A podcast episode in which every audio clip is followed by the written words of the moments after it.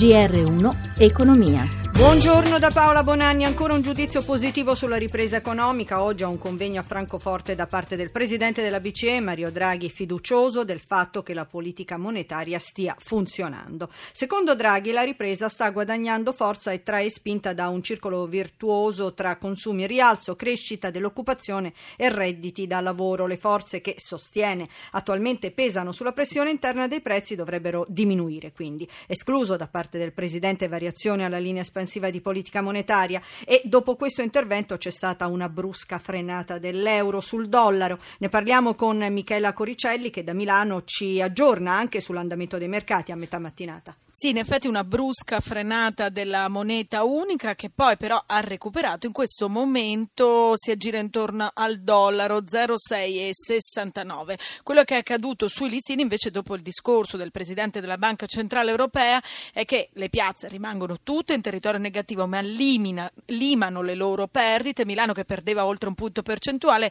perde così mezzo punto percentuale in linea con Londra, Francoforte e Parigi invece eh, lima le sue perdite perdita allo 0,22%. Sul Fuzzi Mib oggi pesante in particolare Exor che ieri ha presentato i suoi conti con un calo dell'utile, perde il 2,54%, giù anche Azimut meno 2,40% che ieri aveva brillato, quindi oggi prevalgono le prese di beneficio. Su invece Fiat Chrysler più 0,78% e CNH Industrial che guadagna mezzo punto percentuale. Proprio oggi il CAN ha annunciato che Marchionne lascerà Fiat Chrysler nel 2019. E terminiamo con lo spread, il differenziale fra BTP italiano e Bundo tedesco si riallarga a 203 punti base, il rendimento del nostro decennale è il 2,29%, linea allo studio.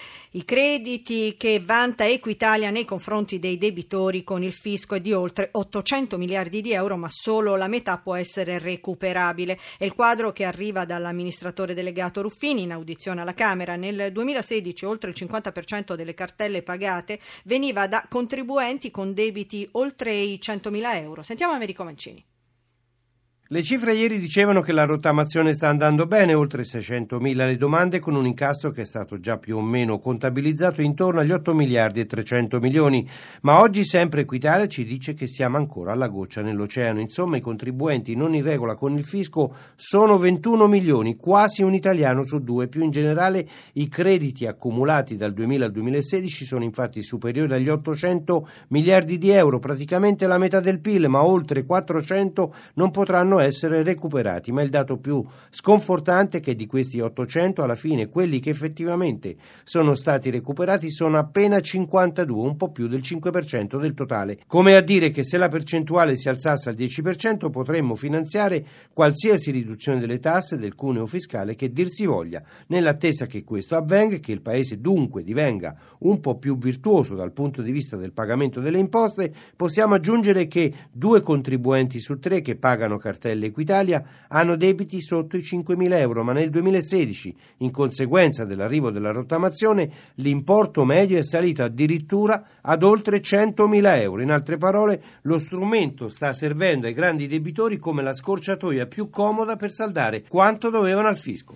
Dunque, abbiamo sentito poco fa Marchionne lascerà FCA nel 2019. Marchionne che comunque continuerà a lavorare con il gruppo, si occupa di Ferrari in modo straordinario e continuerà a fare farlo finché vuole. A dirlo è il presidente di Exor, eh, John Elkan, che è tornato anche sulla possibilità che la holding di famiglia possa investire nelle piccole e medie imprese italiane. Sull'eventualità di entrare nei capitali di Italy, Moncler e Technologym ha sottolineato che sono solo esempi virtuosi di fantastiche società guidate anche da fantastici imprenditori. Speriamo di trovare una nuova generazione di aziende, dice Elkan, con le stesse caratteristiche da accompagnare. E e ora, dunque, vediamo l'orario, sì, è il momento di fermarci. Assistenza di Roberto Guiducci e Cristina Pini. Da Paola Bonanni, buon proseguimento di ascolto, sempre su Rai Radio 1.